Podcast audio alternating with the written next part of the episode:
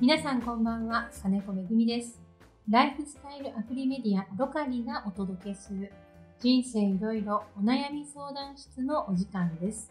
編集部の新井道則です。この番組は元衆議院議員で、現在はコメンテーターとしてもご活躍の金子めぐみさんをお迎えして、ロカリ読者から届いた様々なお悩みの相談に乗ることで、少しでも皆様の生活のお役に立てたらという思いを込めてお届けします。金子さんよろしくお願いいたしまはい、す。よろしくお願いします。本日のご相談は、はいえー匿名希望の方で30歳の方です。うん今年で30歳になったのですが、今まで恋人ができたことがありません。うん人を好きになる気持ちがわからないのです。同じ年の子は結婚していたり子供がいたりします。結婚願望もあるのですが、人を好きになる気持ちがわからなくて不安になってしまいます。うんというご相談ですね。30歳で人を好きになったことがないですね。うんうんまあ、好きになるというか、何か、なんとなく気になるとかね、そういう感情もあまり今までなかったんですかね。そう。ん。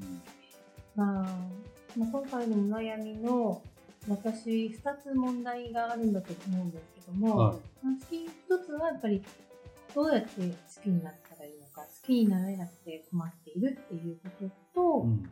もう一つは結婚願望がある、まあ、30歳ですからこのお年を考えても、まあ、結婚はしたいという思いがあるこのことを、まあ、どうしたらいいかという、まあ、問題2つはいにまず分けられると思うんですね。うん。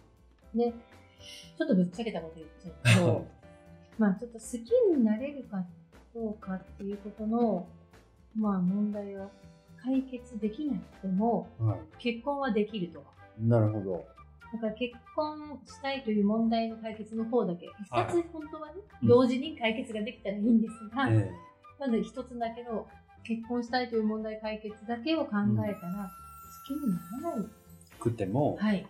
結婚しちゃえと。そうです。この結婚はできるんです。うん。思うんですね。で、それはどういうことかっていうと、まあ、今はマッチングとかでいろいろありますけど、うんもう割り切って結婚されてうまくいっていらっしゃる方々いらっしゃいますから、結い構。ますよね。はい。まあ、それはそれぞれの、まあ、考え方が、まあ、そこはマッチングでちゃんと話し合った中で理解し合った中で、うんうんこの人だっていうのはもちろん経てはいるんですけど、そこ感情的に好きとかうん。ではなくても、そこが合致する部分があって割り切ってる人って多いと私は思うんですうん。うん。だから無理に好きになる必要がない。じゃあお見合いだってそうじゃないですか。最初はね、やっぱり昔はお見合いで、まあ、自分自身から積極的に行くだけじゃなくって、用意された場で初めてお会いしてっていうお見合い。で、そこで好きに、すぐ好きになれればいいんですけど、そればっかりじゃなかったと思うんですよ。うん。で両家のいろんな考えもあったりとかした中で、うん。じゃあ結婚って何なのってことになるんですけど、うん私はその結婚って支え合いだというふうには思っているので、その好き好きっていう、なんか、無理に好きだという感情がなければ結婚してはいけないということを優先するよりも、自分が生きていく人生を歩んでいく中で、それぞれの人生が少し合わせていくところが出ていって、支え合っていく形が結婚だとうん。私は思っているので、うん。そっちの考え方で言ったら結婚はできるんじゃないかなと。なるほど。無理に人を好きになる必要はないと。そうです。うん。結婚したいのであればね。結婚だけがしたい。問題解決ですよね。はい。でも、まあ、どうしても好きになりたいと思っているんだとすればですえよ。私は、まあ、この匿名希望さんもね、今も魅力的だと思いますけえ。ど、うん。もう一歩踏み込んだ自分磨きをされてみてですね。うん。で、自分磨きをしていく中で、周りから、なんかとてもこの方が輝いていると。で輝いて、そして熱烈に口説いてくる、熱烈に言い寄ってくる人が出てくるかもしれない。うん。うん。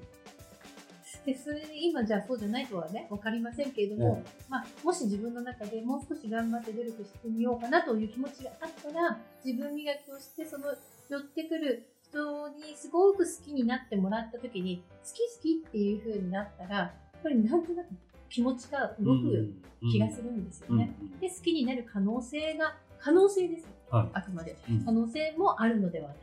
うんなるほど。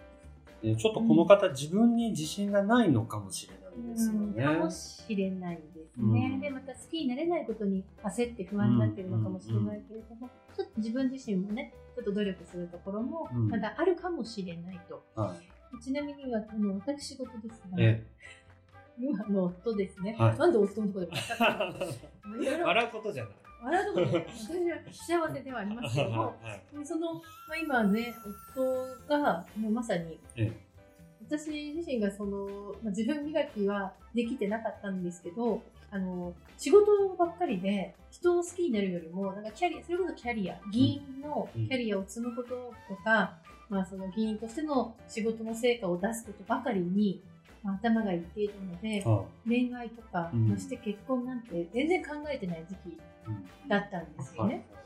で、なんですけど、なんか、好きだ好きだというですね、まあ、あちらからガンガンと来るとですね、はい。正直タイプでもなかったし、ええ。そういう恋愛感情は全然ない後輩としか思ってなかったのに、なんかここまで好きになる来ると、あ、好きかもしれない みたいな感情になったんです。なるほ。ど。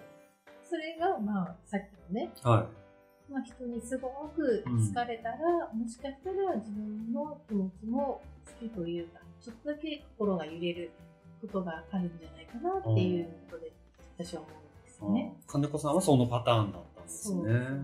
好きになるっていう感じが起きないような、うん。まあ仕事のおことに専念したキャリアのうん。ことばかり考えた時期だったので、はおなんで、今思うとなんであの時あの人と付き合うことになり、そしてまさか結婚することになったんだと思って、今思いながらこの方の話を聞い。てて、い。ええ。ああやっぱり周りにそういうふうに来たのも、周りというか夫から来たのもあはい。うん新井さんはどうなんですか？ところで、この間、結婚についてね、新井さんが結婚したくなるようなえ人生いろいろ相談室していきたいな。まあ、裏え。ミッション。裏ミッションあったあんですか？裏ミッションとしてはあったんですけども、まあ、この間、10回、回を重ねてきえて、様々なご相談もお聞きしながら、えまあ、あるいは私のですね、ちょっと経験もお聞きいただきながら、新井さんの心がどう動いたかをね、ちょっと今日は聞いておきたいんですけど、え。いやね、皆さん、ね、読者の皆さんのご相談聞いてると、あ、結婚ししなくて正解かなとなん思うて。こと言うの？何にも私の相談は意味がなかったっていうことか。え？で、皆さんすごい悩まれてるじゃまないですか。あまあまあまずそうだね。ねお悩みがあるなっていうことですよね。はでもその中にも、もしかしたら、小さい幸せもあるかもしれないじゃないい。ですか？そうですね。うんうん。そこはなかなかちょっとこの間に見出せなかったかな。いや、だからこの、あの、匿名希望の方の悩みに、ちょっと通ずるかもしれないですね、私も。あまりもう、あんまり好、きになる気持ちが起こらない。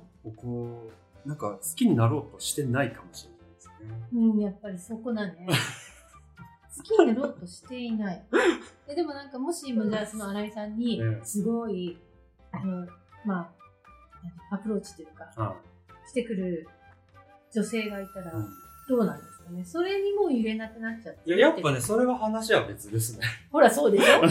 ほら、じゃあちょっと今私の相談はちょっと正しかったね。正しいかもしれないですね。そうですね。多分、うん。ぐらっとくるかもしれない。ですよね。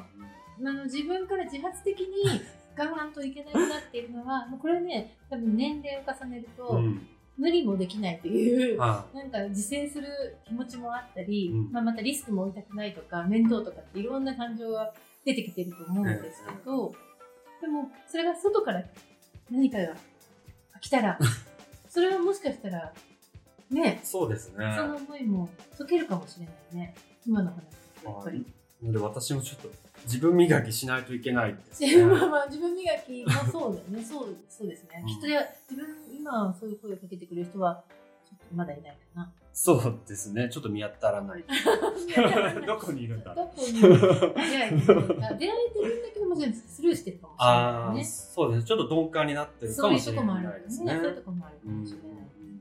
まあ、うんそういう意味で言うと、まあ先ほども言いました、結婚願望もあるんだから、ええやっぱりそこはね、あの、どちらかに分けないと。もう本当結婚だけ考えて、とにかくそのミッションを、なんとか達成するためには、情報、いろんなマッチングアプリでもいろいろな、今ありますからね。はそうやって、その、同じような考え方を持っている人と、結婚、考えられる人と会っていただいて、そこい。に、その瞬間は好きっていう感情がないにしても、うん。うん。そういう選択もあると思うし、でもやっぱり好きな、私は好きになりたいっていうふうに思っているんであれば、うん、さっきも言いました。ちょっと自分磨きしていただいたらいいかなと思います。そうですね。それでは次回も金子さんにロカリ読者のお悩みにお答えいただきたいと思います。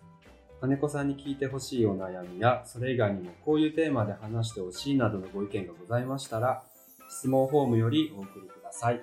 明日も皆様にとって素敵な一日でありますように、人生いろいろお悩み相談室、また次回の配信でお会いしましょう。